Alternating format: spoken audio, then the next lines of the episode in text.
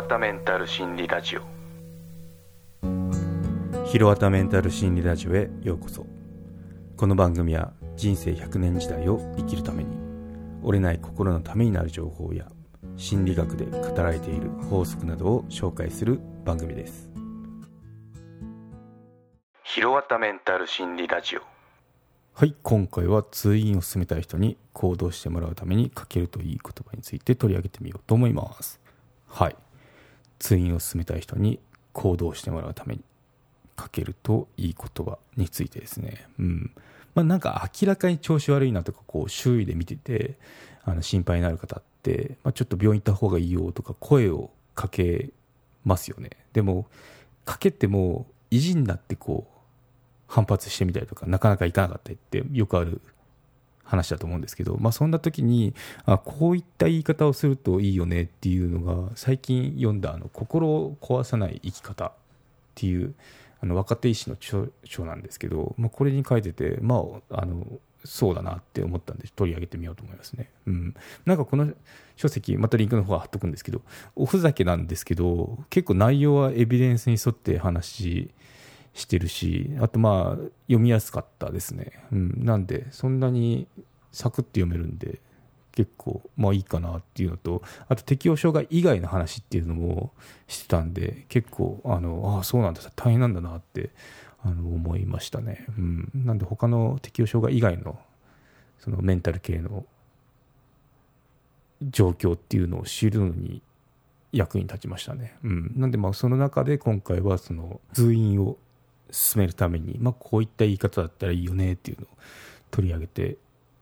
みますね。はい。うん。まあ、ぶっちゃけなんですけど、本人の性格によりますよね。うん。言いやすいタイプ、そうじゃないタイプ。タイプっていると思うんですけど、まあ、言いやすいタイプだったら、あの、病院行きないよで いいと思うんですよ。はーいとか言って、あの、そのまま行ってきました とかなって、あの、爽やかでいいんですけど、まあ、大体そうじゃないタイプの方が、あの、多いんじゃないかなと思いますね。特にその、メンタル病んでしまう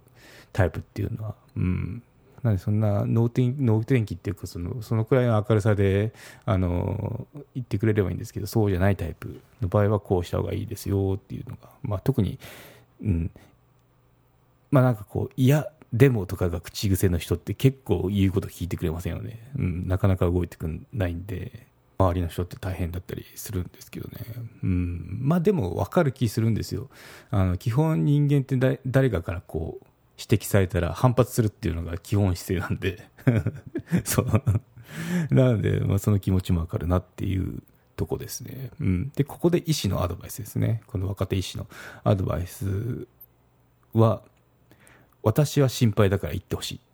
言ってましたね、うん、私は心配だから行ってほしいな病院に行って、まあ、こういった言い方をするといいですよってことを言ってましたね、うん。まあ、確かにそうだなって思いましたね、まあ、ここここってなんかこの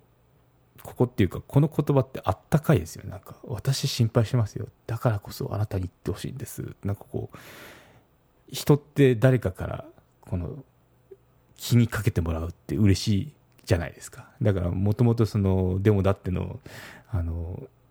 頑固なタイプだったってもうまあちょっと心揺れますよね。私だったら揺れるなって思ったんですけどね。うん、そう。で、まあ、周囲の役割っていうのを話すと、まあ、病気かどうかのあの判断って素人無理じゃないですか。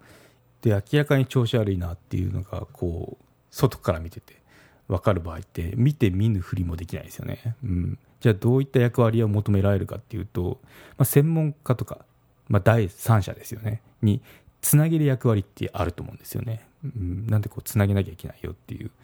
ところで。なのでそのいかにこう専門家につなげるかっていうの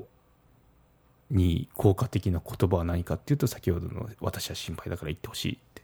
ていう言葉になりますね、うん、まあ最終的に決めるのって本人なんですけど、まあ、でもこの言われたから後押しになりますよね。後押しとかきっかけになりますよね。やっぱ本人もうすうすなんか調子悪いなとか思ってる時にちょっと大丈夫って病院行きなよって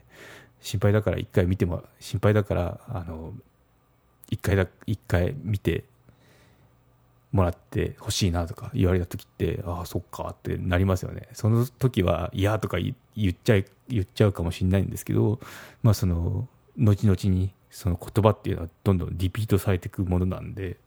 ああやっぱ行ってみようかなっていうきっかけになったりするのでやっぱこの黙ってくっていうのは黙っとくっていうのは一番いけないですよね。うん。そう。なんで、まあ、気になったら言わないっていうのはちょっと不親切かなって思いますね、うん、なので言ってきましょう。うん、で例外もあると思うんですね、ここちょっとあのこの本では言ってなかったんですけど、例外はもう危険な状態ですね、明らかになんか自傷行為とか、あのこのほっとくと危ないぞと。言った時っていうのは、もう手を引っ張ってでも無理やりあの連れてった方がいい状況ではありますね、緊急性があるんで。うん、なので、まあそ、そうでない普通のあの状況であれば、私は心配だから行ってほしいなって告げるのはいいかなと思いますね。うん。はい、なんか結構この体験記とかも読むんですよね。そのメンタル不調だった時に。の時に自分でまあこの、まあ、心療内科受診したパターンとか、あとはパターンもあるんですけど、そうでないパターンっていうのも結構多いんだなって見聞きしたりしてますね。うん。まあ、例えばなんですけど、まあ、もう明らかにおかしいよ、でも本人は、いや、まだいけますとか言っでもう会社の人とかあとまあ家族に連れられて初めて受診するとかで受診してもあなたはもう休職必要ですって言われてもいやまだいけますっていうのお医者さんがもう診断出てるんですよそれでもまだファイティングポーズを取ってしまうっていうそういった性格の人もいるみたいでまあいろいろそのなんだろう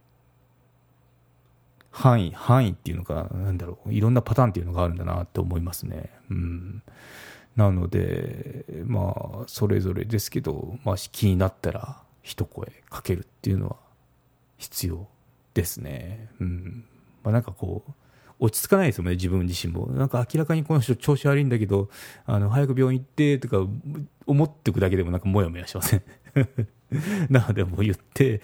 自分もすっきりした方がいいですよね。もうちょっとあの、顔色悪いよって病院行った方がいいんじゃないのって言ったら、私言いましたっていうふうになステータス、ステータスになるじゃないですか。だからもう本当それは自分の精神衛生上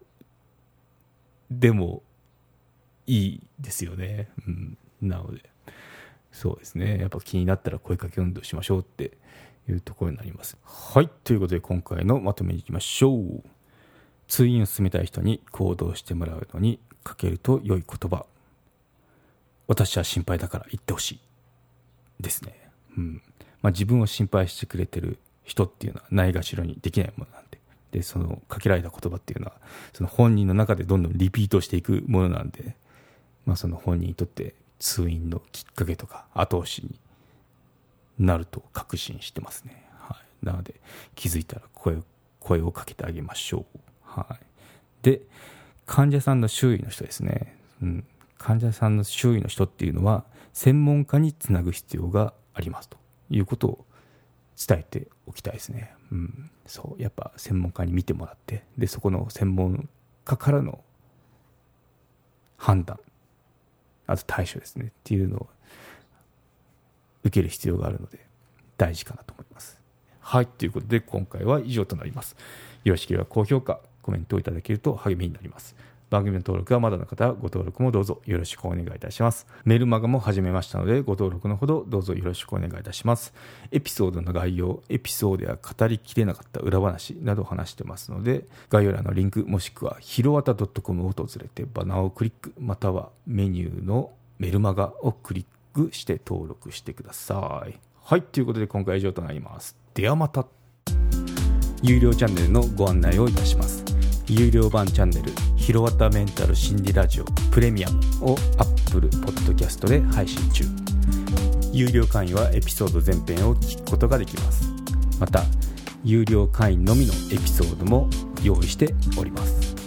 ご登録して応援いただけると励みになりますのでどうぞよろしくお願いいたします。